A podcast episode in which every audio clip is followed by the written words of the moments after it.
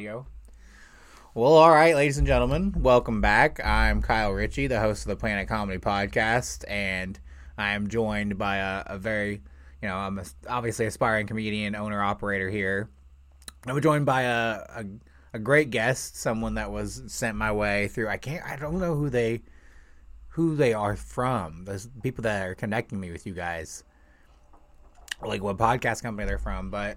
Mr. Dan York, an entrepreneur and painter, joins the podcast today, joins the show. Say hello to the people, Dan. Through, hey, everybody, and thanks for having me on, Kyle. Obviously, no problem. Uh, he's here through Zoom, as you are in Nashville, if I'm right. Correct, right? And in Nashville, that's right. Nash Vegas, as they call it. Mm-hmm. Yeah, I think they try to get rid of that term, but it's going to be impossible with how the city is turning out. No, it's a. I mean, especially as much as everybody called it that for like the last four or five years. Are they trying to get rid of that now? You know, I don't think that that's the mayor or the PR positioning that these guys want for the city necessarily. But I mean, if you go downtown to Party Central, it's, dude. I mean, it's uh, you know, there's thousands of people there on a you know Friday and Saturday night, and it is like it is big time Party Central, and you know, you're stepping over barf and piss, and you know, it is definitely becoming like downtown yeah, Vegas. Sounds like Vegas to me. Yeah. Uh, I've, I've never been to Vegas. I've been to Miami, and Miami was like that. There were just people yeah. everywhere. Yeah, Miami's cool. I mean, there every city. I like all those cities. You know, I like Nashville a lot. I like Vegas. I like Miami. But Vegas, when you go down onto the Strip, you know, it's, you know, it's the Strip. I mean, it's it, let's just say it's alive with everything, and downtown Nashville is becoming that. But ours is only like in a in a few blocks. It's only it's kind of segregated to a few blocks, and then you kind of go outside of that, and you just get into more of like the old school Nashville. Even though that's exploding too, the whole city's exploding. Yeah, but yeah, that's where I live. Old Nashville. Uh, yeah. So, explain for the people who listen to my show. Like, I I can't really wrap my brain around what you do. I know you work with cryptocurrency, and I know that's kind of the like your big thing, where the agencies you founded. But kind of explain to the best of your abilities in simple terms for people you know who haven't done as much research as me what you do slash did for a living. Well, what I do, I mean, I'm an artist first and foremost, and an entrepreneur um, right along with that. And with with regard to crypto, I wouldn't put myself in some category as some like crypto guru, but I'm certainly knowledgeable on the subject, and I've definitely played in the subject for years. Um, but you know, artist and entrepreneur is what I categorize myself as for sure. And with painting, contemporary art, with business, um, really, I would say my modern forte is PR and marketing. It's it's really where my sweet spot has become, sort of by accident, as you do with any career.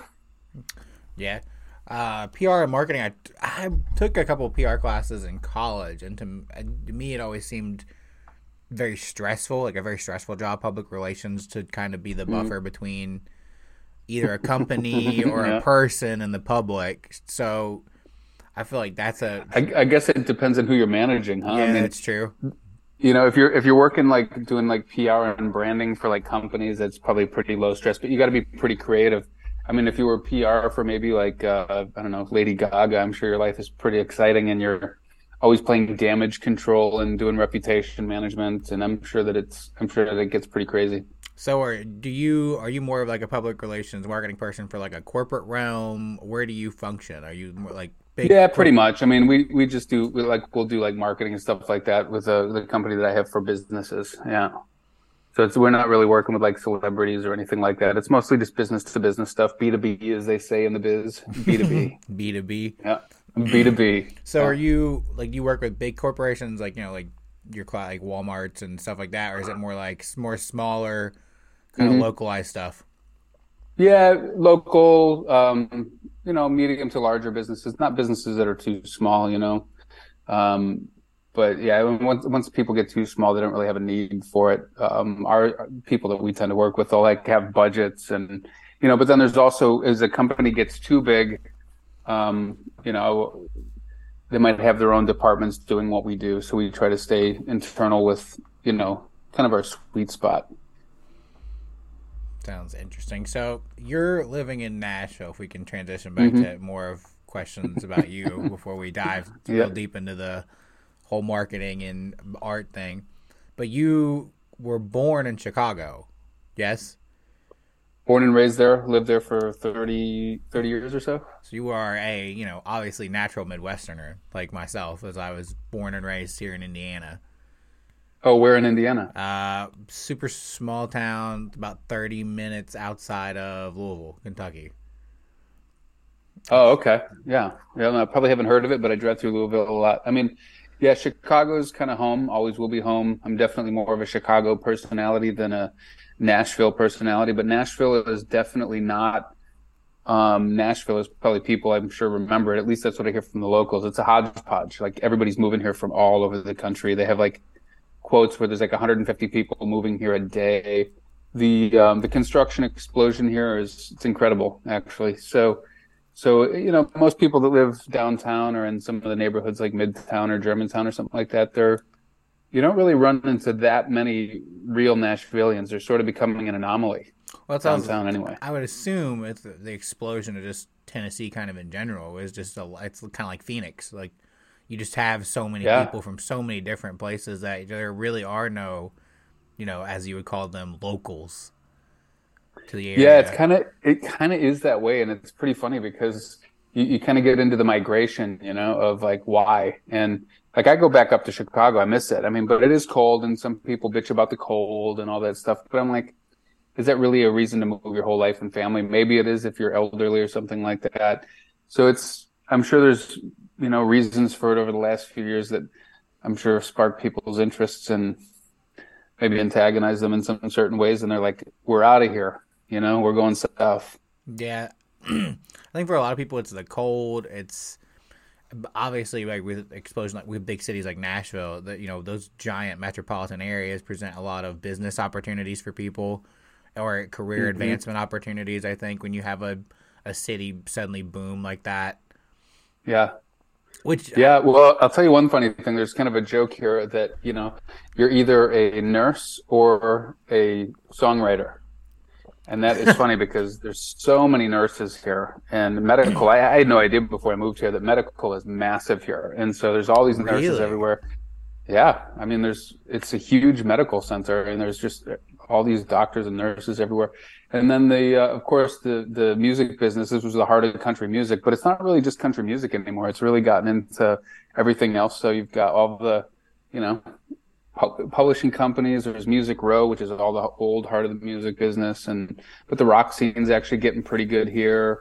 And even some of the runoff from Atlanta's movie business has started to move here. So you're getting TV shows here. There's actors that you see here. It's really, you know, it's really coming of age from a real small town to, um, to. It's funny. It's not. I would never call it a big city, but it's it's come becoming more of a real city in the sense that I would see it. And yeah, it's funny because you, have heard of the uh, six degrees of separation.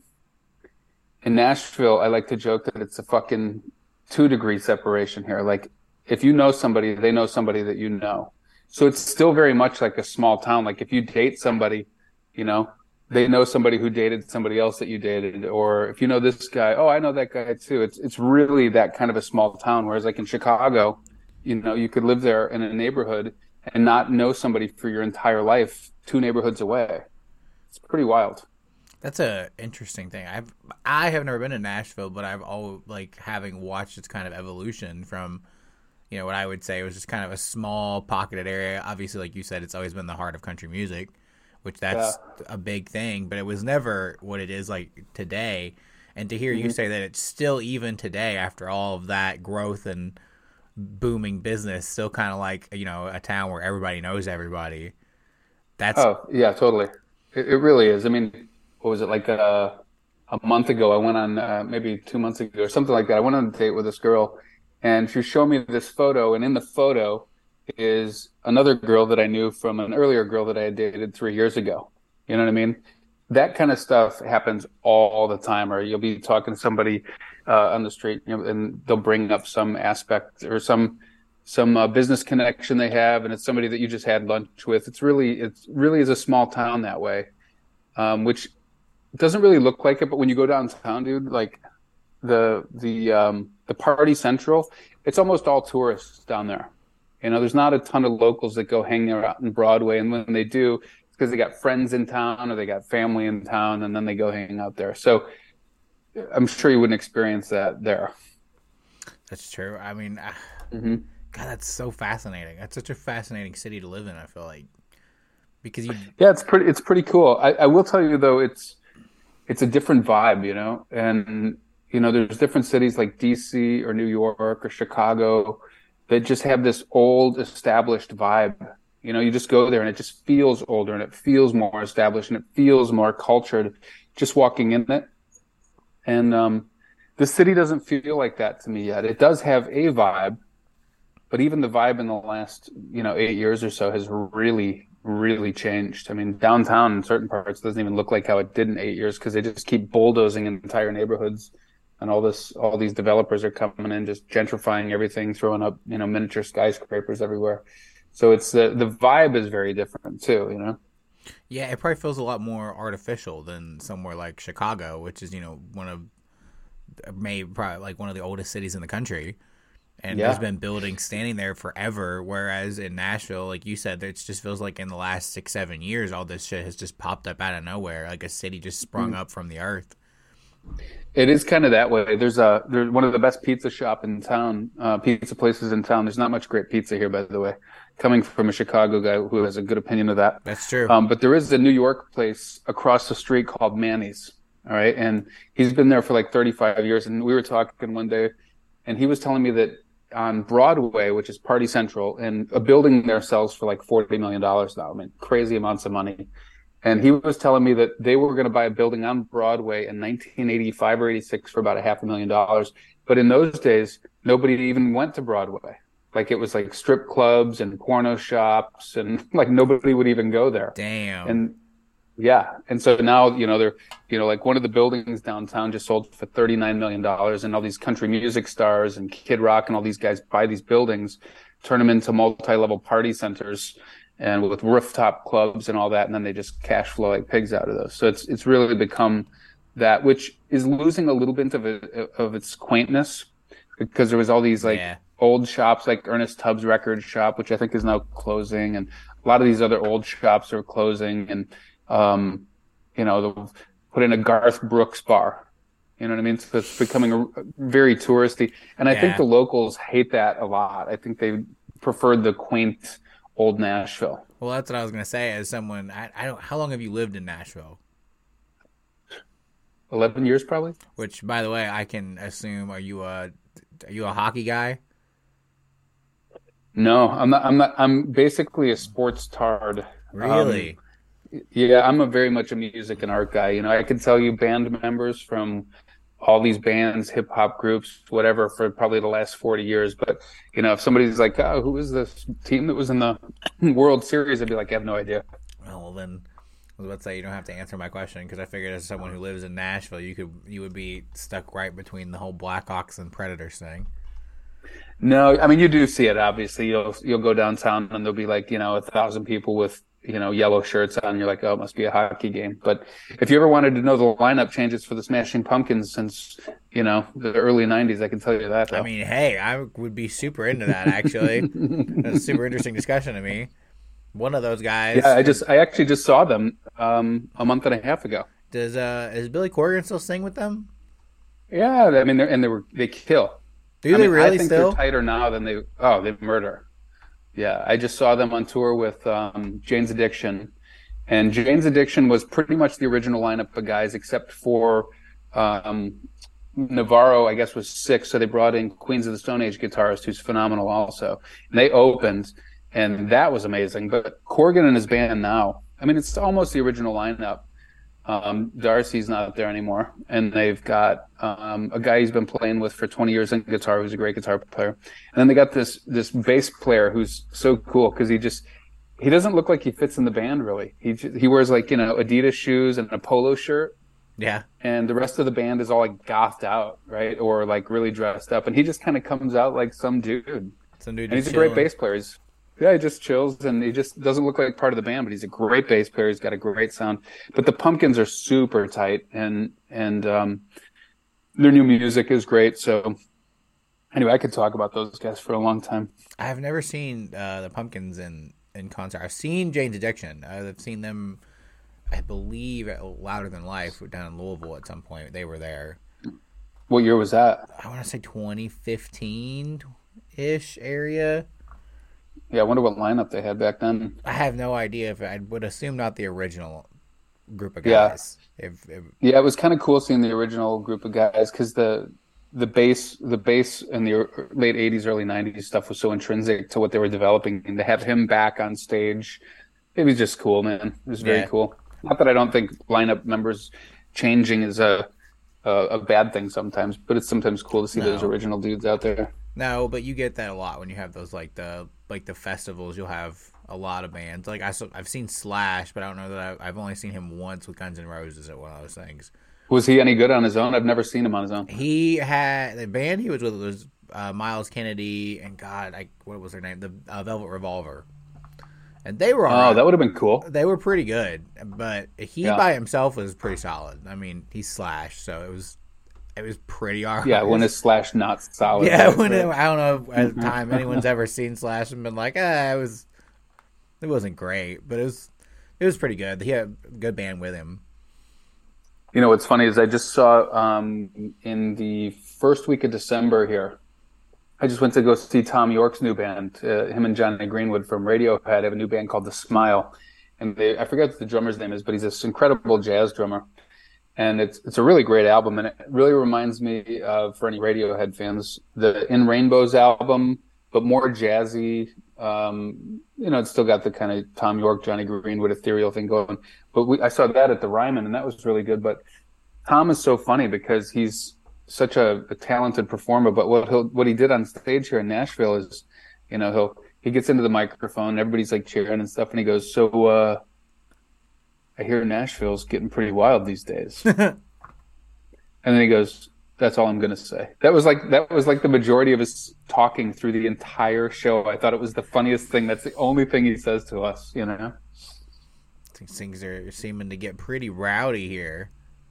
Yeah, and then he's like, "That's it. That's enough from me. Back to the songs. Back to the music. I respect that. That's mm-hmm. a that's a good musician. He's like, I'll just let the the music speak for itself. Yeah, you, totally. So being in Nashville and being like obviously being in a you know marketing firm and being around I would assume rather wealthy people. Do you ever rub shoulders with anyone real off the chain famous, like country music star wise? Sure. I would assume is probably the more common yeah, people mean, you see. I mean, I don't know that there's common people that you see, but you definitely bump into celebrities here, and um, and not just people that live here either you know, because it's there's people that come here for from all over the United States to just kind of hang out. There, there's anti paparazzi laws here. Really? So that's the yeah, so, first time I've ever heard that. Yeah, so I didn't know that, but I always used to wonder. Like, you know, one time I was sitting in the, I was sitting in a uh, coffee shop in a neighborhood called 12 South, and there's a very big country singer there, and she was just sitting there with her friend, and nobody was bugging her, and nobody's taking photos, and and the lady that I was working that I was there with worked for a different PR agency there, and she's like, "Yeah, that's because we have anti-paparazzi laws. Nobody, nobody bugs these people." And I was like, "Oh, that explains that." You know, one time I was on downtown Broadway, um, and this guy comes, this big giant guy with all this hair comes bopping across the middle of the road, which they don't really allow that much anymore because it gets so busy. And I look and I was like, God damn, that's Russell Brand. And, you know, just just hanging out. You know what I mean? Just running across the road. He was just running ac- by himself, just running across the road by himself in front of all the cars. I was like, oh, what's up, Russell? Well, it's probably nice to see them in an environment where there are anti paparazzi laws because you, I really do think pe- it. People forget that these are just people in a lot of ways. like most of your celebrities are just human beings who have a job, who happen to do a really cool job, admittedly, but a really demanding job. Mm-hmm yeah, and, and it's funny because you'll see a lot of these guys, and they're very. Um, I mean, it, it's not like they dress up when they go out. You know, when they get on stage, sometimes these people look like completely different characters. You know, and yeah. then when they dress down, I mean, they just they're like me and you, wearing hats and t-shirts and hoodies, and you would never even know it's them. And some people do, obviously, because you'll see people like pointing or whatever. But, but yeah, it's it's pretty it's a pretty chill city from that perspective, and I think that makes it appealing. Well, I'm sure the the surreal moment when you are able, like when you're close enough and you are able to recognize a celebrity, and you're just like, "Whoa!" That's yeah. Kinda, I'm sure that you kind of have to give people that But other than that, I feel like uh, most people, like regular people, are pretty relaxed around anybody. And I'm sure in a city like Nashville, Yeah. where they are, it seems like. I mean, I've been to Tennessee a lot. I've never been to Nashville, but I've like I've been to a lot of University of Tennessee games in Knoxville and stuff. And the people of Tennessee, they seem very reserved. Like they're a very reserved kind of private people. Mm. So I could see Yeah. where they would give you your privacy if you were a celebrity. They'd be more apt. I think they do. I mean, I've seen quite a bit of that where they just don't mess with them. Probably the closest I've seen them messing with anyone, which they really didn't, was one time I went into a Starbucks and, and Keith Urban walks in right behind me. Uh, yeah, you know? of course. And every woman in that place was like sweating. I'm telling you, they were all all their knees were knocking. They were all sweating. They're like, "Oh my god, it's Keith!" And I'm like looking around, and going like, "What the hell is going on?" I look behind me, it's Keith, and I was like, "Oh, it's You're like, oh, Keith Urban's here. Okay, fair up, enough. dude?" I know, like, I get it. Yeah. You know, I, was, I thought I, I was being flattered for a second. I thought they were all like sweating because of me, and I was like, "Yeah, yeah." Oh, Yeah, in your mind, you're like, yeah, I've been working out. And then Keith Urban rolls up What, you- behind you, and you're like, you bastard. I know. I, I, I just lost thirty pounds. I can see you guys can tell. Oh, it's Keith, son of a bitch. yeah, I mean, listen, I understand Keith Urban is a that's a wonderful man, but hmm yeah, I could never. I, they seem it seemed like Nashville's a pretty relaxed place, and especially a lot different from Chicago. But having grown up in the Midwest, I obviously love it here. And I also grew up. I've grown up in Indiana. I wasn't born here. I was born in born here and then moved to South Carolina, like right outside of Charleston, immediately. Mm. So I have a deep love and affection for both the South and the Midwest. hmm Yeah, so do I. They're my preferred places to live. I mean, I could live here easily. I do. Florida, I could do. Charleston, I don't, don't have that much experience with, but I've hung out there a few times, and it was pretty cool. To me, it's like a really clean, like New Orleans vibe. Yeah, You know, it's like that kind of old city. It's waterlogged all over the place. Great restaurants, but just way cleaner than New Orleans. Yeah, it's that's pretty much the vibe I always get li- like having lived there is that that's kind of what they aim for is a a cleaner, more kind of habitable New Orleans Mm. and Louisiana, which is nice. I I love South Carolina and I would I would love to either live there or I actually do I've grown to love living here. I don't like the cold. I don't enjoy that as much anymore. Yeah, I hear it's so funny living in the South for so long. You get some winter here, not really, but I kind of miss the cold. Like I miss sledding, I miss I miss shoveling snow, and I know a lot of people are like, "Oh, you're insane." I'm like, I miss it. I miss all the snow. I don't miss it ruining my shoes because if you wore yeah. dress shoes in the winter, it, like the salt gets into the leather and fucks up your shoes, and you know I don't miss that kind of stuff. Now, uh, I get what you're saying, just because like I just got engaged, uh, and my fiance she has two kids, and I don't have any children before that, so like getting to see them like play in the snow and stuff like that, that's pretty cool. So I've understood more recently, like why people enjoy the snow and like the, like the Mm. cold. I do think it builds character. I mean, you know, I do think there is something to be said about yeah, you know, if like learning how to drive in it. yeah, if you Yeah. if you've never just been at the mercy of some black ice, I'm like, I don't know that I trust you fully 100 percent with my life in your hands. Yeah. when I first moved, when I first moved here in maybe 2010 or 2011, they had a pretty rough uh, storm come through. Snow, it was like a, probably the worst winter I've seen here ever since. But you know, coming from Chicago, you know how to drive in that stuff, whether you're in a front wheel drive, stick shift, rear wheel, whatever. I mean, you know how to drive in that black ice, snow. Here, they didn't know that. Apparently, at that year, there was like 30 snowplow trucks and salt trucks for the entirety of the state. And so one time, my ex-wife and I were driving down this highway, and I'm telling you, dude, it was like dust. I mean, it was like dust snow. Oh god. And these people were like flying off the fucking road, going down the culverts, and and my wife looks at me at the time and goes, "Is it icy or slippery?" I go, "No, not at all. It's nice."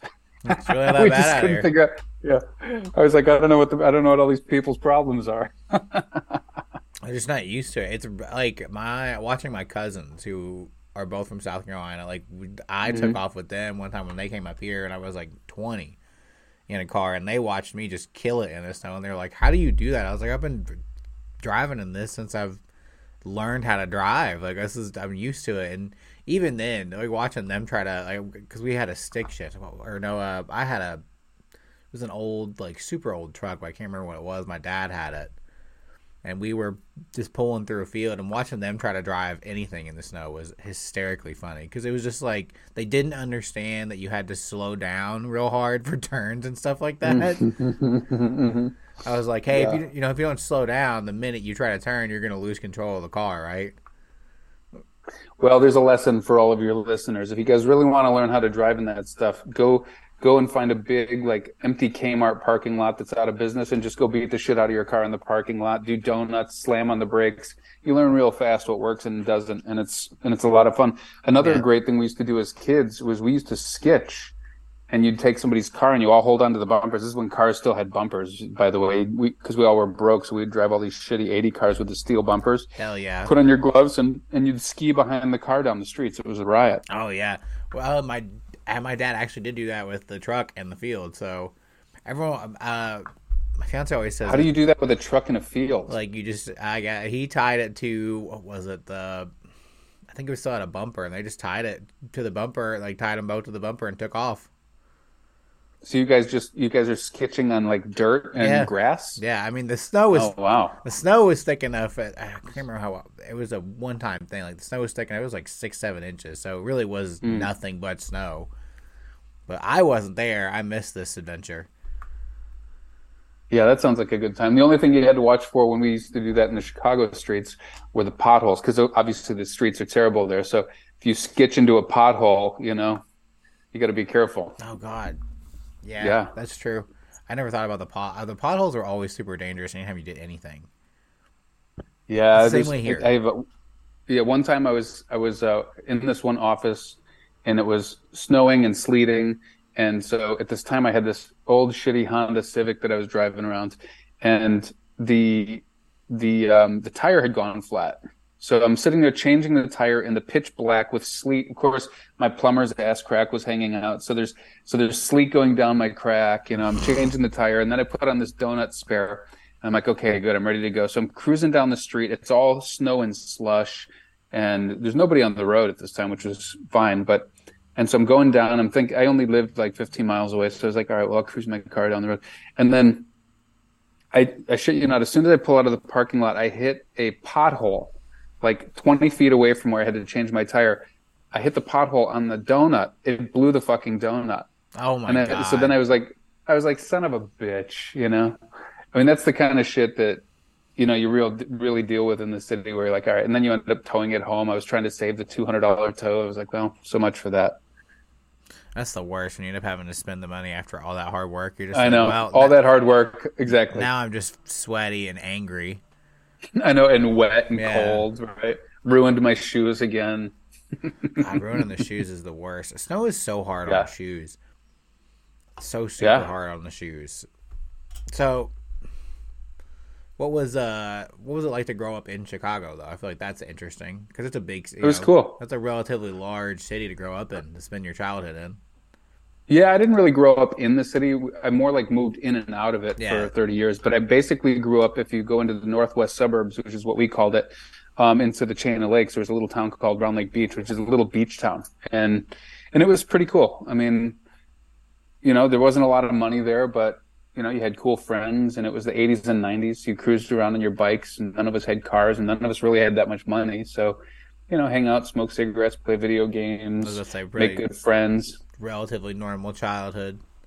Pretty much, yeah. And you know, we had our problems in our towns, like drugs and you know some violence and some gang stuff. But I think that's every town these days. And, yeah, it's pretty much. Anywhere. But it was, um, yeah, it's pretty much anywhere. Um, but it was kind of like small suburb growing up, and you got bored and you, you, kind of occupied your attention with anything that you could figure out. Some was good, some was not so good. well, obviously, you occupied your attention with art which is the yeah. the big thing you're into. What mm-hmm. what when did you first get drawn into like painting and like artistic stuff like that? Like was it drawing? Like, did you take an art class in high school and you just were like, wow, this I really No. I mean, it was just I, I would think it was in seventh grade or second grade, and um, I was I just did this. We were doing this drawing um, for I think it was like under it was like underwater sea creatures, you know, and I just drew all these sea creatures and pasted together all this paper and sort of made a poster. And everybody in the class was like, "Damn, that's really good." And I was like, "It is." I thought it looked like shit, but everybody else was like, "Wow, that's really good." And the teacher posted it up on the board, and and that was really the start of it right there. I was just like, "Oh, apparently I'm not too bad at this." And then I just got better and better, and and eventually, you know, you're starting to get into what you you like to do, which my stuff was always sort of off the wall and weird, like um, like if you go to my Instagram, I even post some things that I was doing when I was like 11, 12 years old. Like I, I did a portrait of Ozzy Osbourne in fifth grade. That's, that's what I chose to do for my art project. Right. A portrait um, of Ozzy Osbourne. A portrait of Ozzy, you know, what a, and, what a, first off, how proud your parents must have been. I would have been like, what a child. You know, I don't think they were that proud. My mom was a practicing Mormon and my dad was an old Navy guy. So like if we played Pink Floyd, you know, he'd walk in and be like, you know, this stuff is, you know, going to rot your brain. Kind of, you know, they were great people, but they weren't really into that whole the super old, maybe very old school, very old, old fashioned, traditional people. Yeah, but I think maybe my older brother and sister would be like, dude, that's cool. Yeah, you know, that's so pretty, that's lit, dude. Yeah. Mm-hmm. You know, and I do pictures of like aliens and stuff like that in fourth or fifth grade because I'm always I'm very much into the paranormal and aliens and UFOs and ghosts and all you know cryptozoology and all that stuff. So it it was you know I was always doing that kind of shit, and uh, but it did morph into a style back then that weirdly stayed from when I was a kid all the way through, uh, you know, now onto adulthood. Oh yeah, uh, I like I said, looking at some of your paintings. First off, I, I'll have to be honest with you. I am not artistically inclined in any way, shape, or form. At least when it comes to drawing and painting. Now I was mm-hmm. always a pretty good like creative writer and stuff like that, but I was never very good at a drawer or and I find it fascinating people who have the ability to just think something, think of something in their mind and make it happen on a canvas. Mm. And some of the paintings behind you, I'm just like, wow, those are really impressive. Yeah, and some of those are well. I mean, that's my this is my loft studio now. Yeah. So I mean, right, you know, like that one right there is in in progress. I just there's some glazing layers on there, and that'll start to develop over time. Because some of it, sometimes you gotta you'll notice she's all red. So I glazed a layer of red as the undertone of her skin. She's a white woman, so you'll, you'll see like uh, like like me. There's undertones of red. So I glaze that, and it'll start to build out. Um, that one's these. I mean, these some of these are done. This you know that one right there. That's done. That's my old family photo. I didn't paint that right there, but that's my little family photo. that's an old family photo of me with my family from like 1986 or something. 1986. Mm-hmm. So I would say so. You are just uh, before a practicing artist. I would say you sell these paintings, correct? Oh yeah. Oh yeah. Yeah. Uh, where's where do people find your art? Where do people find your stuff besides your Instagram? Obviously. Digitally. I mean, that's digitally. pretty much it. Online, digitally. You know, and, and I would say that most of your art gets sold through just simple networking, meeting people. It's weird. It's weird the people that buy your stuff sometimes, you know. Um, you know, you might connect with somebody over a, a, stupid hobby or something, and then, oh, you know, their wife is an interior decorator in some city or whatever. I mean, it's just you'll you'll find weird connections that tend to build out, and then um, but there's there's been marketing things that I've done that have produced nothing, and then there's some that do pretty well. So it's it's it's like any business, though. I mean, art and music, and you know, using Billy as his Billy Corgan from the Pumpkins. You know, that guy promotes like crazy himself. Yeah, you know, and then true. he buys he buys a whole wrestling uh, thing. I forget what it's called. The NWA. W's. The NWA. He buys this whole wrestling thing and he promotes this. You know, so you just got to promote and promote and promote, and eventually you start running into things that um, connect you with an audience that buys. And and sometimes, like I used to have a gallery downtown before they they just sold the building across the street and they're renovating now. But I used to have a gallery downtown here, and it never sold anything, but got a lot of exposure, a lot of interesting comments, a lot of interesting feedback that you can think with. So it's you know just a lot of trial and error, like any other business, finding who's buying what and why. Sounds like an interesting business. So you well, it's probably similar to what you've done with like, you know, like you're into comedy, you're into acting, you're into movie directing and, and all that.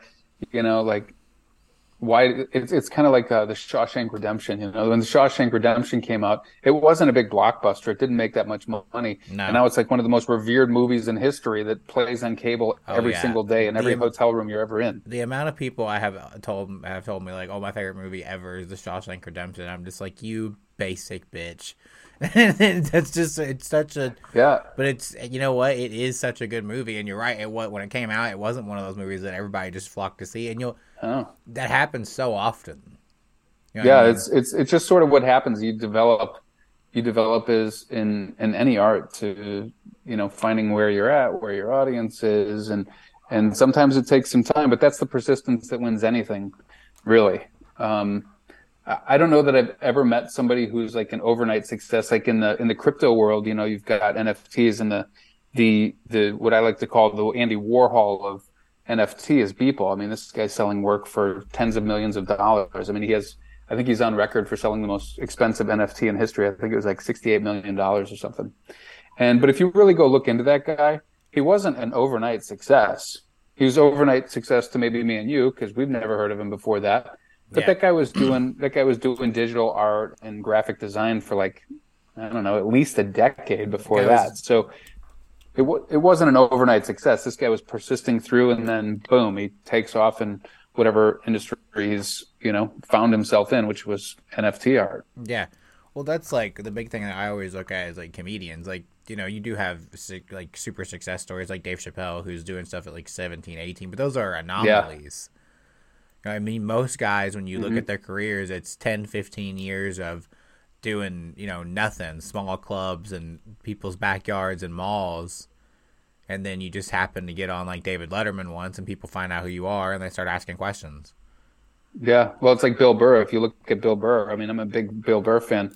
I mean, he's like A list comedian right now oh, on oh, yeah. everything. He's got shows, he's got, you know, cartoons, he's on, he cycles through Instagram feeds every single day now but you know, I mean, that guy talks talked about how you know he was out there, you know, do, doing shit clubs for no money for a long time before he ever got recognized anywhere near the level he's at now. So it's you know, and even Chappelle, I would I would even wonder like you know he was really young doing it, but I often wonder like how long was he doing it when he was really young? Oh yeah, and, you know, there's always so, a, there's always yeah. a learning curve, and I'm sure he was doing it forever before he anyone ever really saw him. It's just a lot of persistence, yeah. I'm sure, with art. Like a lot of persistence, just like uh, anything, really, anything artistic endeavor. Hmm. Yeah, yeah, and it, it, but you could do that with any career. Sales job, sales guy starts off slinging whatever, eventually gets good, and maybe one day he ends up selling you know, G5s or something like that, you know, yeah, true, or, or whatever. So, you know, I met a sales guy one time who was selling um, networks, cell phone networks that, you know, his sales deals were like a billion dollars each. And you're just like, wow. Oh my God. Like, what are the commissions like? I was like, what are the commissions like on that? That's going to be crazy. You know, and that's where that guy's sales job had grown to. What a go. What a, what a life to live. That would be, that sounds stressful to me. I don't think I would want to manage that much money. Yeah. Have you ever met anybody who's who who doesn't have stress in the in their career though? That's very true. you know, I think anybody who's, get it somewhere. Anybody who's good at anything, I've never met anybody who's good at anything that wasn't at least a little stressed out about what they did. Oh yeah, yeah, totally. I mean, um, I was watching just to keep on the Chappelle subject. He did a show with um, what's that guy inside the Actors Guild? I think was the show uh, Lipton, James Lipton.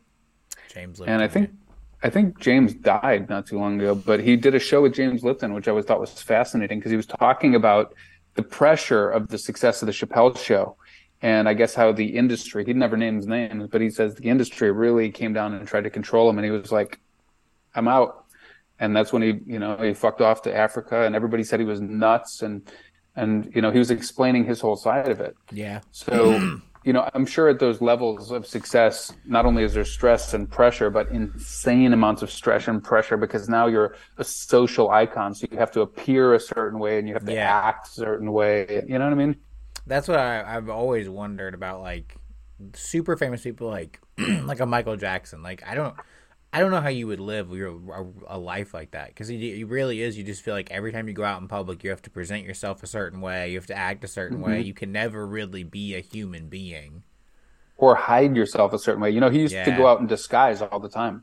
He was a he was like do all these disguises to go to leave his home so he could go out like a normal person. You know, there's a celebrity I know who I won't name, but when they go out, they um you know, they don't go out in fancy cars. You know, they'll go out in like a, a Kia Rio or something like that with tinted windows, a car that has zero suspicion of a celebrity being inside it, just so they can go out and drive around normally. You know, and nobody be like, look. Yeah, nobody looks because it's not a Lamborghini or a Ferrari or something like that. Wow. Yeah. So you let's say you paint the Ozzy Osbourne portrait, and how yeah. does how does our art career for advance from there? Like, how do you? Is this a lifelong thing? Like, you just slowly throughout your life got better and better. Yeah, I mean, I mean, short answer, yeah. I mean, you just you know, but you go through phases of things, you know. I mean, everybody sort of soul searches, and then you become like an awkward teenager where you know you're partying and smoking weed all the time, and like you know trying to find yourself and your my art did really well back then though um, in terms of what i what i considered it being good. And then you get a little bit older and you're like well maybe i should do this and maybe i should blend or maybe i should agree or you know. And then i would say through my 20s i burned all that off and was like yeah i'm pretty good on that. And you start to get back into you again and you know what what you were trying to do that made you happy first. Because I, I do think that you know, in in any art form, if if you're let's say like let's take movies for example, if you keep trying to make a new Avengers movie over and over and over and over, you know, you're not going to break any ground. Are you really going to be happy as the artist who's, you know, directing that? Is it going to fulfill you? Probably not. You know, like I'm a big Quentin Tarantino fan. And if you yeah. look at every single one of his movies, they're Tarantino movies but they're different, man. I mean, you go watch Hateful Eight compared to uh, True Romance, which he didn't direct, but I mean, he wrote the, the the, the screenplay. And if you go look at those stories, they're so different and you know so versatile.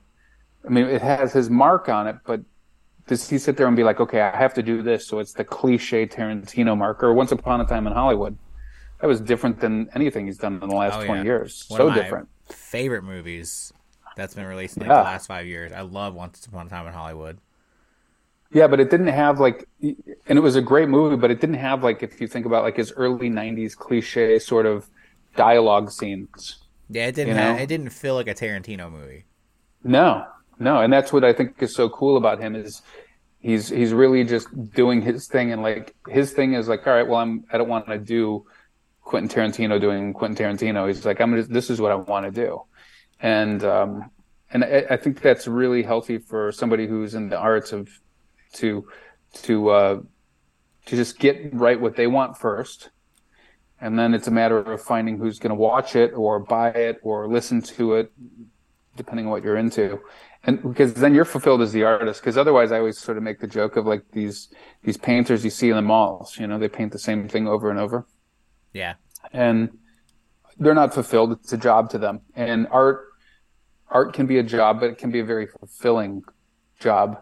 And it doesn't even matter if you make money at it because like, for example, if I, if I sit in front of a painting, three hours will go away like that. Like I'm just there as opposed to if, you know, when I used to do like, a, uh, like there was a sales job I had 15 years ago, three hours felt it might as well have been three weeks. You know what I mean? Yeah.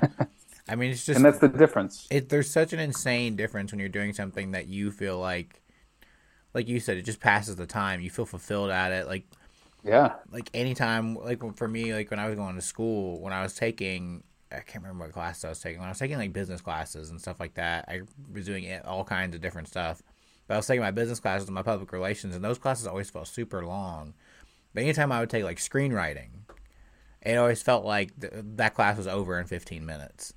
Mm-hmm. And I and to me, I think that was a big signal to me that I'm just like, well, maybe this is something like I need to look into, even if you can't make an insane amount of money at it at first. You know that you could press on and keep doing. Yeah, me and a good friend of mine, Shanna, we talk about this all the time. She's also an artist.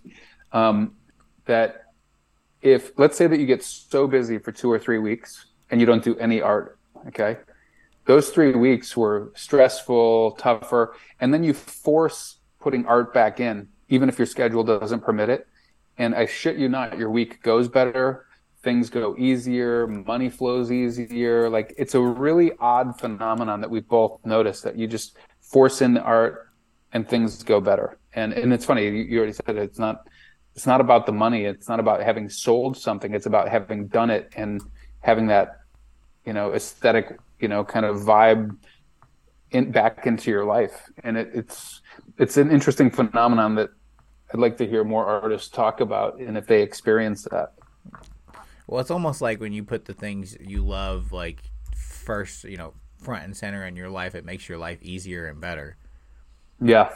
And mm-hmm. it's an insane concept. I don't think people really think about that because I think the world, especially the world we live in today, is so hyper obsessed with productivity and like mm-hmm. the money you can make off stuff and the stuff you can buy and things like that instead of like like I think that's why I love movies so much because you know the directors I appreciate people like you know Stanley Kubrick and people like Quentin Tarantino or someone like Sam Raimi. A lot of these guys you wouldn't think of them as like the highest grossing movie of all time, but you think of them because you're like they do they make the movies that they want to make. Mm-hmm. And it is 100% their art uh, usually without anyone else's input or you know kind of misinterpretation, and I respect that immensely.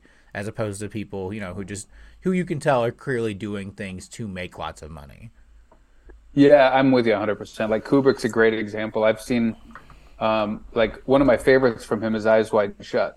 I've seen it probably 10, 12 times, and oh, I always movie. see new things in there, and it always, you know, provokes new things. But, you know, he was dealing with the A list of A list actors in that movie you know, and even the supporting cast, they were all so good. And the in the way that he directed it was so interesting because, you know, it's not like he was doing like, um, you know, it wasn't like he was going for some hyper drama effect. And some of the, some of the scenes are set up in a weird, cheesy way. Yeah, in a way, you know, like they're set up in the way of like classic Hollywood. Yeah, exactly. And but now, so did that movie, you know, outgross the the you know the I don't even know what year that was, probably 2001 or 1999 or something like that. Yeah. But did that movie outgross the blockbusters of the day? Probably not. But that movie has become a hyper iconic movie. I mean, like, if you ask anybody in the horror genre, like, what are in their top 10 favorite horror movies of all time? The Shining's always in there. Oh, yeah. The Shining's always in people's top 10, but was it a highest grossing movie of that day? And it became iconic. And that's the difference between, you know, making sure that your artistic vision is you know, um, executed with your integrity versus okay, well, you know this, you know Jerry Bruckheimer and you know who who's who's that one? Roland Emmerich and Jerry Bruckheimer are getting together for the latest space sci-fi. Oh my god! And, you know, it's going to make money, I guess, but nobody's going to remember it in 10 years other than to be like yeah it was an okay popcorn munching movie at the time yeah well that's like that's how yeah. i feel anymore about like like even though i really like them the jurassic park movies like yeah. the the first one is genuinely a cornerstone of American cinema. It's mm. it is a movie I would suggest to anybody. I'd like it is the, still to this day the greatest special effects I've ever seen in my entire life. Yeah. However, have you seen the Have you seen the new Avatar yet? No, but I'm intrigued because I I never know how to feel about movies like this because I feel like I'm always intrigued to see how far CGI can come, but also I I can't lie and say I like the first Avatar movie entirely. I'm just like I mean yeah. I get it. It's a spectacle, but there's not a lot underneath of that. Yeah, from that pers- from, from that perspective though, it's pretty cool. Like you know, the first Avatar was good. You know, it doesn't make my top 25 list or top 30 list yeah. or anywhere near, but it was good. This new one I was pretty much set up to hate because I am definitely one of the people that goes to the movies. I love going to the movies still but I'm Same. disappointed, you know, at least nine out of 10 times um, with all the new stuff because I'm just like, ah, you know, okay, another political agenda or another, you know, another deep message they're trying to deliver to me that I've heard a hundred times. It's so cliche, you know, it's not just good stories anymore with interesting character development and, you know, great screenplays. And it's, it's so much agenda pushed into these fucking movies that it, it kind of ruins the movie for me. But so when I saw Avatar, I was prepared for that. You know, it is a Disney movie. You know, it's James Cameron, and it, I was actually kind of pleasantly surprised. It was pretty good. But I will tell you this: from a special effects perspective, I've never seen anything like it. If you go watch really? that, it's you got to see it in 3D in IMAX. and you just go, holy shit.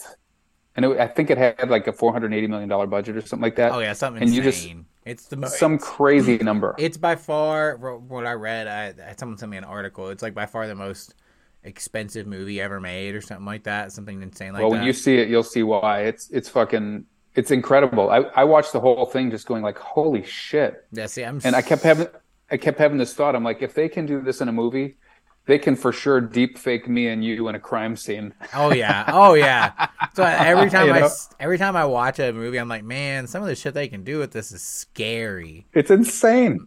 It's so. I mean, this guy is creating this environment that looks so real, and these close up of these aliens with sweat and you know water coming out of pores. And you're just like, holy shit, you know.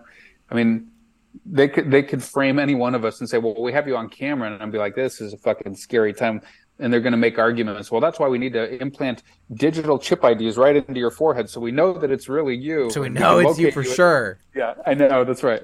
They're gonna they're gonna push this garbage down our throat somehow. We but are, uh, we are heading barreling towards the Blade Runner reality. It seems barreling, which which is in one of my top ten favorite movies of all oh time. By the way, both of yeah. them. The sequel with Ryan Gosling was awesome too. I thought so too. I was set up to hate it, and I was like, "Wow, they really did a great job yeah, with that." Knocked it out of the park. One of my favorite. Mm-hmm. One of my favorite sci-fi movies are so good recently. But yeah, I agree with you 100. percent It's just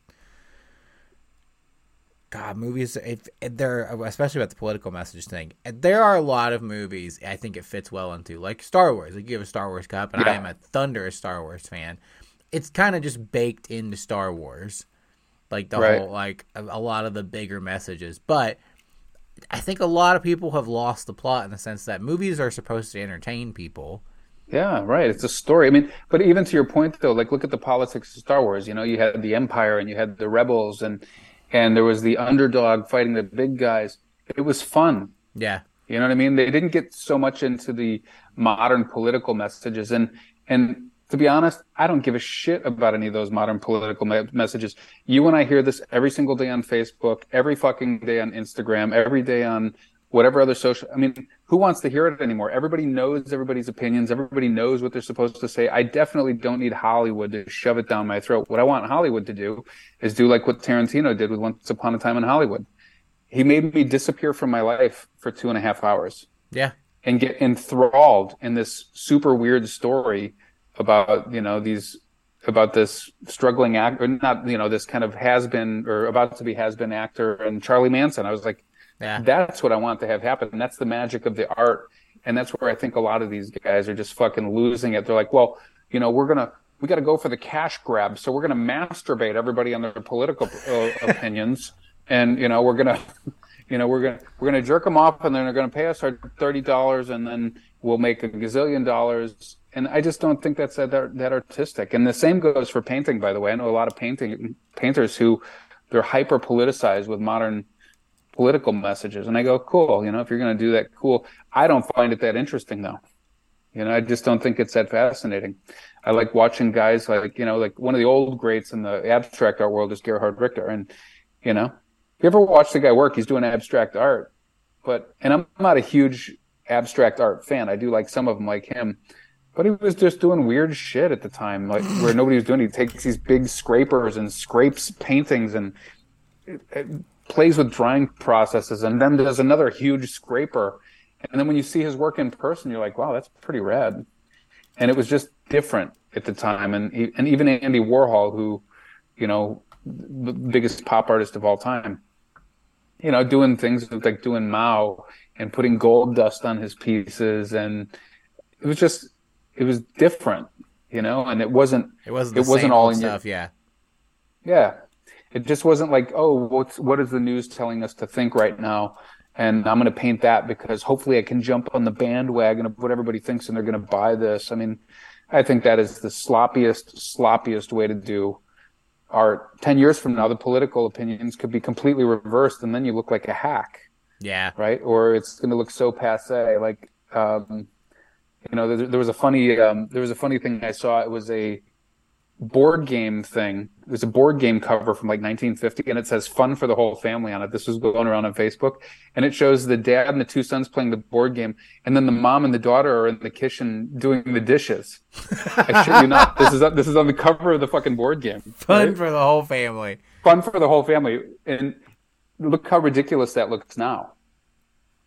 You know what I mean? And I think a lot of people are going to run into that if they they niche out in that. But ultimately, if they're into that and that fulfills them, then that's great. That, that's I think a senior importance, but not fulfilling to me uh, by any stretch. No, I I agree with you 100%. I think there's a. Mm-hmm. I, I think it's interesting that you say that there are even people in like the painting world, the artistic world who mm. follow trends and try to, you know, chase the money and Oh, big time! Like when when the whole uh, Trump hate campaign came, you know, there were so many artists that jumped on that bandwagon. Let, let me show you how much I hate Trump.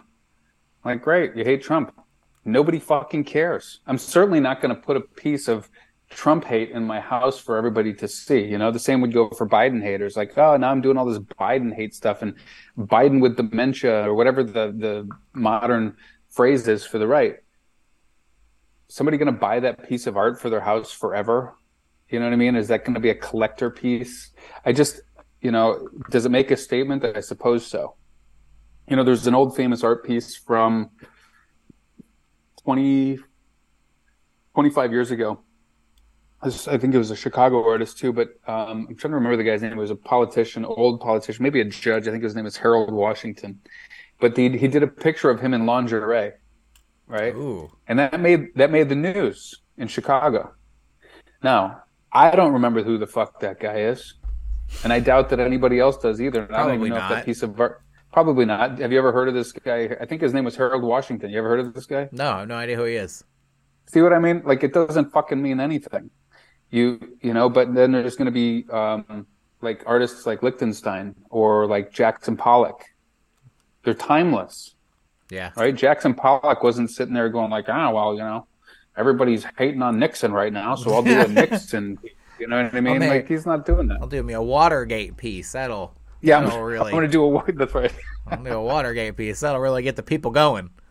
Yeah, exactly. He just you know Pollock did Pollock, and you know he just he just continued on doing his thing, and that that was the persistency, and that became timeless, and so and I think ultimately every artist would like to be timeless, but again, it has to come from a point of integrity, like the best shows that you and I are talking about now, the best shows or movies or even even music. Like there's kids now, like my buddy's kid is 15, jamming to Led Zeppelin. Yeah. I mean, Led Zeppelin was old when I was in high school. Yeah, we thought they were geezers. You're right? right? man. Those are some elderly jam. People still jam Zeppelin. Zeppelin's a great. They band. still jam to Zeppelin. And was was Zeppelin doing all these? You know, were they pandering to the political left or right? No way. You know, I'm sure they had opinions they were putting into their songs, but well, that was like just making wonderful music. It was like when people got on to Rage Against the Machine and they said that Rage Against the Machine was too political, and I'm like, I'm sorry, excuse me, mm-hmm. Rage Against the Machine is too political.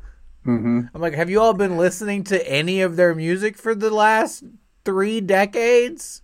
I know. There's there's a great clip that I just saw circulating. Um, that was it was a they were playing on this uh, this news show. You know, kind of like a little clip of them. You know, here's Rage Against the Machine, and this is probably like 1996.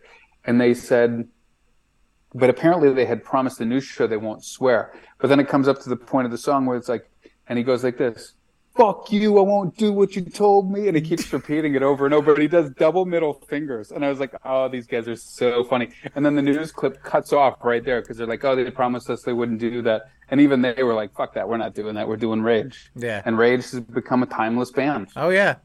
Well, my favorite Rage story is when they were on the last time they were on SNL, they were ever allowed on SNL was uh, Lorne Michaels. For people who don't know, he books everything. He he runs Saturday Night Live. Yeah. He told them, "Do not fly." This was during the Iraq War, around that time. He said, mm-hmm. "Do not fly the American flag upside down." Or I will kick you off this fucking show. And of course, rage being rage, the first thing they did was unfurl upside down American flags before they played their set, and they have never been back on Saturday Night Live. never. and I'm just like, so funny. and I'm like, God, that sucks, but that's such a, you know, I mean, that's such an authentic, authentic move of theirs, and that's, it's the one thing that seems like it's true throughout all artistic endeavors is authenticity is such the key to anything you do. You said it, dude. You said it. Authenticity. Be yourself. Do your thing. You know, and and um, you know, there's one artist I forget her name, but she paints pretty grotesque shit. You know, and she's she's I'm sure. She, I mean, she kind of does the whole feminist movement thing. Yeah. And she's so fucking talented at what she does, and it's again, it's kind of grotesque, but she's she's getting really famous. I'm sure she's selling a ton of work, and, and her audience is probably more feminist based, but that's authentic. See what I mean? Yeah. Like, would would I say with the authenticity of her work, I would not say that she was just jumping on a bandwagon. She was kind of like, you know, in her movement, she is the Rage Against the Machine. She she's hardcore into it.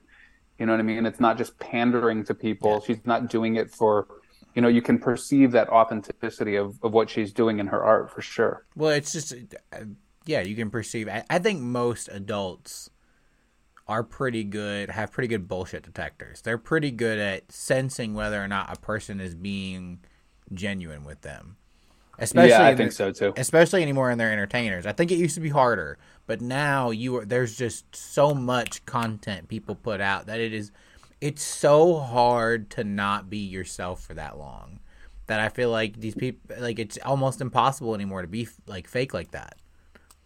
Yeah, I think so too. Like one of the things again I'm really into is these paranormal things, and it's funny because for if I take an afternoon nap, I'll put on ghost shows like Slapped Ham on YouTube. Like people are like, "How the fuck do you sleep to that?" I go, "I don't know. I just enjoy listening to these creepy paranormal things. It it puts me to sleep." But some of these videos, you can tell when they're like legit and fake on your own bullshit meter. It's almost like people have like this authenticity meter. That's how you can talk to somebody and you can tell like, oh, they're just being polite or they're not listening, but they're nodding. You know, it's that, that's that authenticity meter. It's, it's no different than any art piece. That authenticity meter or bullshit meter, whatever you want to call it, you'll pick it up. And there's an artist, uh, a very famous artist who I won't name either, but because I'm going to talk about somebody else. Um, I love his shit, and his stuff is selling. I mean, I'm sure the cheapest stuff he sells is a half a million dollars per painting. Oh okay? my god! Yeah, he's very much a blue chip guy. But I know a guy locally who is a complete rip off artist of him, and he's good. Technically, he's good. Okay, he's got his techniques down. He knows he does all the same shit, but it just doesn't fucking feel the same. Yeah. You know, you, you can just tell like uh, you're just ripping off this other guy. So, you know, and his stuff, I'm, I don't even know if it sells or not, but it's the the true factor really comes through, and that's you know with like my art, for example, that's kind of what I put in there. Like you know, like this guy here, if you ever see this in person, it's got a personality, dude. It's almost like somebody you've met. You know, he, he yeah. stares at you in a way. Oh, it's haunting. But that's kind of it's almost haunting, but it's almost pleasant. It's weird. Yeah, he, he kind of it's not haunting in a bad way. Not like I'm like spooked, but I'm just like, God, I've seen that somewhere. Yeah, it's. A, I mean, it's dark. It's a little haunting. I mean, i am kind of using what they call as chiaroscuro lighting, where it's just one light source and it's dark and light, and you know, I mean, um, and it is a little bit dark and haunting and horror based. But what tends to happen when you paint with these people, they they tend to develop a personality through the the time that you're painting it, and that authenticity of me doing that with that is eventually communicated out. And, you know, it's like this one here. I mean, this one's very far from being done, but this chick to me already is hilarious. I mean, I don't even know what she's doing yet. I just know that she's going to be a complete and utter goofball. And she makes me laugh already. And she's going to have this grotesque tit right here. And her dog, her dog's even funnier than she is. So these things start to develop out. And if somebody was going to go try to rip that stuff off and do a similar thing, well, their tactics and techniques may be way better than mine, but that's not what they're that's not what they're going to be painting. They're going to be trying to rip off me. Well, what they're trying to rip off is my development of that character and the realism that I'm putting in, the authenticity that I'm putting in. And it's like anybody that tries to do like a, a Tarantino movie. You know, we've all seen these Tarantino rip-off movies. Oh or, my god! Um, there was a remember when The Matrix came out? It was revolutionary in sci-fi. And then you had eight thousand gr- Matrix rip-offs and they all sucked. Even the even the sequels to The Matrix sucked. Yeah, that's true. That's true. I, I will watch them all just to kind of have finality on the whole story over and over. But everybody tried to do a Matrix ripoff, and it just didn't have the it factor that the Wachowskis put into it, which I guess aren't the Wachowski brothers. I guess they're the Wachowski sisters now. Yeah. It used to be the Wachowski brothers. So, but the authenticity factor is just is just not there, and it's probably you know over and over as me and you keep talking about that. That would be something that we could tell any young artist, author, or movie director or actor like you got to be. You have to be yourself. Um, I mean, well, you got to be yourself. Besides actors, you guys, the actual exact opposite of your job is to not be yourself. But you know. But you know what though? Like think about it. Like think about like Daniel Day Lewis or something like that in a movie, and or you know, like uh, DiCaprio, who I think is really talented, you know, they are being authentic, but authentically somebody else. Yeah. You know, I heard a story about Heath Ledger when he did the Batman uh, Joker role. That, and I don't know if this is true or not. This is just the story, but I heard that he had locked himself in a room for a month, solitary, to get, to get really get his persona developed. Yeah, and was... that's pretty that's pretty legit. He did that, and I believe Joaquin Phoenix like disconnected himself from like pretty much everybody he's close with to, for the same kind of yeah. thing, like to kind of get himself into a, which seems dangerous. It seems like as someone who's struggled with mental health before, it's it seems like a dangerous thing to have to do. Yeah, but it could be cool too. Like, um, not that I, not that I support you know doing drugs and all this stuff, but what's that one kid's name? Um, Shia Shia LaBeouf. A Shia LaBeouf, as they say. Yeah, Shia LaBeouf. That's how. No, how do how do you say his name? LaBeouf or LaBeouf? I, I think the kid La- from freaking Indiana Jones. Yeah, even Stevens. Yeah, that guy. he was. I watched an interview with him where I didn't know what that kid was doing career wise. You know, I just thought he was going to be some new kid on the block, but he's he's dispersed himself into a lot of really interesting projects and become pretty legit. But he was talking about how, um, you know, he was telling his parents or his mom or something that he was taking acid to learn what acid was like for a movie role, you know, and like what it was like to be a, a stoner and a druggie and all that kind of shit, you know, and that's commitment to the craft, I suppose. And and and he played it off. He did the role pretty well, and and I think that gets into a, a lot of um, authenticity because you and I can watch certain actors do a role, and you're just like, oh, I can't even watch these guys. And then some of them are so in character where you don't even notice they're acting they're just the character and you're watching the movie those are the best actors in my opinion yeah. you don't even know they're acting they're just part of the movie and that's how good they are yeah, those are the best people. Is when you just they fall completely into the role. Hmm. Yeah, those are the most talented guys by far. Then there's the overact. I love the overactor. You know, that's I mean? the best. Those are the best. Yeah, it's almost like they come into the scene like this. Yeah.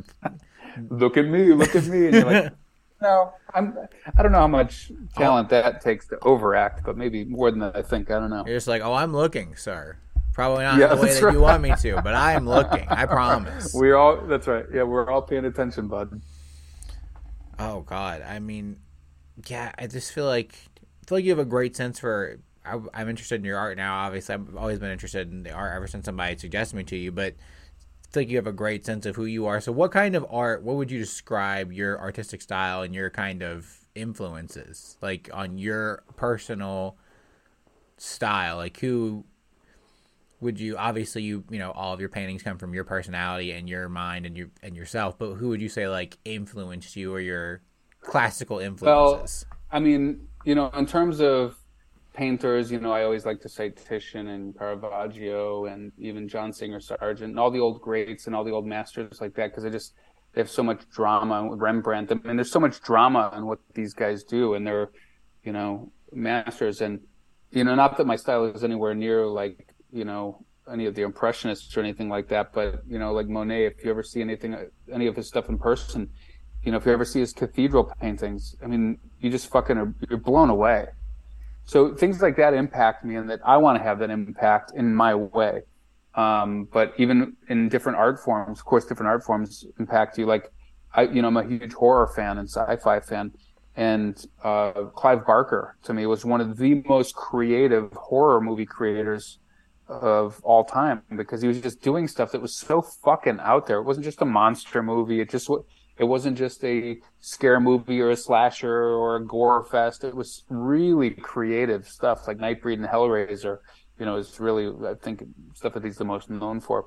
That kind of stuff impacted me because it showed how creative you could get and how out of the, the, the bounds you could get in in a genre and still have it be in that genre and enjoyed by that genre you know? Like how many people want to go see another Freddy Krueger movie? Well there's probably a lot. And he was like fuck this I'm not doing another Freddy movie or another Jason movie I don't want that. And I know the industry tried to turn like for example Pinhead into that. But if you watch his first two movies I mean they were just really creative stories. And then and then whoever they turn the movies over to from part three through 10 or whatever they're on now they're all terrible. They're, but i still watch them out of loyalty but they're all terrible. So i mean i'd say that had a big impact on me. Music obviously has had a big impact on me. Everything from glenn danzig and pumpkins and corgan to Thom yorke and radiohead to uh, Meshuggah. I mean, I'm all over the place. All this stuff sort of mixes in, and influences even come from all of the stuff that I'm into, like the paranormal. And you know all all these you know paranormal stars and UFO stars. This it kind of mixes into what I just really love about all that, which is you you can take a person and you know like Bob Lazar is an old UFO icon, you know, who's building air was building UFOs or reverse engineering UFOs in the 80s. You know, you can you can go watch a documentary with him or an interview on YouTube. He's a very unassuming guy and all of a sudden he's stealing your attention. Like you're just listening to this guy. You're not paying attention to your meals. You're not paying attention to the fact that you have to do the dishes or sweep the floors or that you had work done. You are enthralled by this guy's story. And that even that can influence what I do as an artist. Cause when I, when somebody comes up to my work, you know, like this piece here, you can't really see it here. You can go see it on my website or on Instagram. People see that and they are just enthralled and that's really the goal that I have with every single piece that I do. Some I think I personally achieve it more than others. Some I'm surprised with how enthralled people are by it because I'm not that enthralled by it. You know what I mean? So sometimes you have to turn your own meter off and just let the audience do the work. But I think you can do that in anything. You can do that with a story. You can do that with, um, you know, I know I know flower artists who do these amazing, immense flower things, and people come in and they're like, "Oh my god, this is incredible." Right? It's incredible. That's right. So it's just that effect that I really love to try to create. Try to just bring suck people in, huh? Yeah. Well, I have some conversational things I wanted to bring to you. I bring this with everybody that comes on the show real quick. Some would you rather's, if you will. Sure. That I figure we could rattle through because we've been through we've been through a lot of the art stuff and you covered a lot of the business questions I had. Yeah, I'm I'm down for that. Uh, so this is always an interesting one to me because I feel like everybody has the same answer, but I always like to hear their reasoning, which is: Would you rather be lost at sea or in the woods? In the woods. See, everyone says in the woods. Everyone. Every... Well, in the woods, the worst thing you got to deal with is maybe coyotes and bears and Bigfoot, and uh, in the in the sea, it's this giant black hole, and that's terrifying. I agree 100. percent Are you a Bigfoot guy? Oh yeah. See, yeah. me too. My I, I, love Bigfoot. As a matter of fact, I hate to tell you this, but I just went to the Bigfoot Museum with a gal um, three days ago in Georgia, and it was hilarious. That's awesome. Yeah, that's awesome. No, I'm very much into that stuff. That's I think that stuff is fascinating and and fun. My grandmother told me a story about when she lived, I believe, in Oregon with her Great Dane, and then she heard a sound that she could not explain, like and she was like, and like this dog was not afraid of anything. She's like, I watched this dog kill coyotes. I watched this dog run off bears. She said, and this dog hid under my bed. She's like, I'm convinced it was it was Sasquatch. And I, ever since then, I'm like, you know what? I believe you, Grandma. Yeah, Bigfoot. Bigfoot's out there. Yeah, yeah. Go go. Uh, some of the most the most great the, the greatest stories that I can think of are like this. Go look up the Sierra Sounds that one will fuck with your head. Oh my god! You ever heard the Sierra sounds? You know, people talk a lot of shit about like Bigfoot and Sasquatch, but if you ever listen to some of the noises people have captured looking for this thing, it's fucking they're incredible, horrifying. Dude, the Sierra sounds is by far when I first heard that. I mean, even right now, look at it, my hair is standing up because it's like listening. They call it samurai chatter, and these things are talking back and forth, and this guy's recording them. It's like listening to these Oh my It's like listening to an old Japanese movie or something, and you're like, "What the fuck is that?" that sounds fascinating, and I'm gonna. I feel like I'm falling into. yeah, Sierra sounds. It's one of those things where once you hear it, you go, you go, you you deep dive down some rabbit holes after that. one. That sounds great. I'm such a big so good. conspiracy guy on stuff like that. Like you're, you like UFOs. Yeah, you and me both. I'm big into UFOs. Big into Sasquatch. Uh, would you rather travel into the past or into the future? Now, there's no discriminate time thing. Everyone always asks me is like, how far into the past, how far into the future? How far as you want, but you have to pick one, either the past or the future. I would probably I would probably go into the future because I've lived the past and I love the past and I reminisce and nostalgia the past like everybody else, but but I don't regret the past either. I think a lot of people that travel into the past sometimes have a lot of regrets and want to go back and change things, and I don't. You know, I'm pretty happy with you know the good times and the bad and how it's developed me as a person. So I think I'd probably want to go into the future to see how rapid things are progressing. Like the last hundred years, the rapidity of technological progression has just been insane, and it keeps snowballing faster and faster. And I'd like to see, you know, a hundred years from now, do me and you have robot bodies and shit? You know, Yeah, like there- have we have we gone have we gone that route? Are we full Skynet up in this bitch yet? Yeah, that's right. Do we go into the future and it's just a leveled fucking nuke bomb from Skynet? Exactly. There's just a tra- there's just a Terminator waiting on you. Yeah, or it could be super cool, and we could all be like Guardians of the Galaxy. We've all turned into space pirates with cool crews of aliens. That would you know? be great. That's Oh, my would- That's the ideal career for me: is space pirating in a ship full of monsters, Yeah. and we're all buddies. The best career I could ever, Ever since of. I saw Han Solo, I'm just like my ideal career is smuggle is space smuggler with yeah, a that's bear right, space smuggler. with a bear friend. Totally. That's what I want. yep. Han Solo Yeah, is me and you both. out here living the dream. Harrison Ford, which by the way, that's how much of an impact that that movie had on my life. I have. I wish I brought him in here. I didn't know you were gonna be such a big Star Wars guy. I have two full recreation. Like I have a Clone Trooper helmet and a Boba Fett helmet that I just got for Ooh, wow. that my fiance bought for me. She like she did research and everything. Even asked like other nerds. Like was like, hey, about like the bullet hole in his helmet to make sure that it was mm-hmm. in there. And I was like, look at you doing research. Somebody knew. Somebody knew. Yeah, Yeah. there we go. Somebody knew it was up. Yeah. I I even you know I'm I'm you know I'm a Star Wars guy and I even I know a lot of Star Wars heads they they hate all the new stuff. I liked all of them, and some I liked more than others. Like Han Solo, the, or the Solo movie was probably one of the worst Star Wars movies I've ever seen, but I still liked it. I- You know, it's, I haven't it's seen still the- the universe. Oh yeah, I haven't seen the new one. Here's the thing, I when I was young, I because I, I was you know I'm 26, so I'm still a young fella. That's what everyone tells me at least. Doesn't feel that way, but. well, I was, you know, in my a very young kid when I first saw the prequels, the ones that came out with about Anakin, and I loved them when I was a kid. Now that I've gotten older, I've kind of watched them. Those are probably my least favorite ones, but those are my least favorite ones because, as much as I love George, Yeah. his dialogue is so bad. and he had and Yeah. like everyone says it like there's interviews with harrison ford where he's like the dialogue's kind of ropey but it's clear when you watch the first movies that he had a lot of help there were a lot of people that he could Yeah. he wasn't george lucas yet and there were people that could tell him like no don't don't do that Yeah. Hey, listen, I've got a guy. I hate to do this because you're going to have to edit this part out, but I've got a guy literally walking to my place right now. oh lord Who I thought we'd be done before five. He's my five o'clock. So I've got a guy coming here to see some stuff right now. So I'm going to have to end off. And um, I hate to do that like that in a show where you're going to have to clip this part of me talking out oh you're because I usually try to make them seamless. But he's he's texting me right now. Hang right, I got to uh, picture my door code. Hang on, hang on one second. you're fine Sorry about that. Totally apologize about that.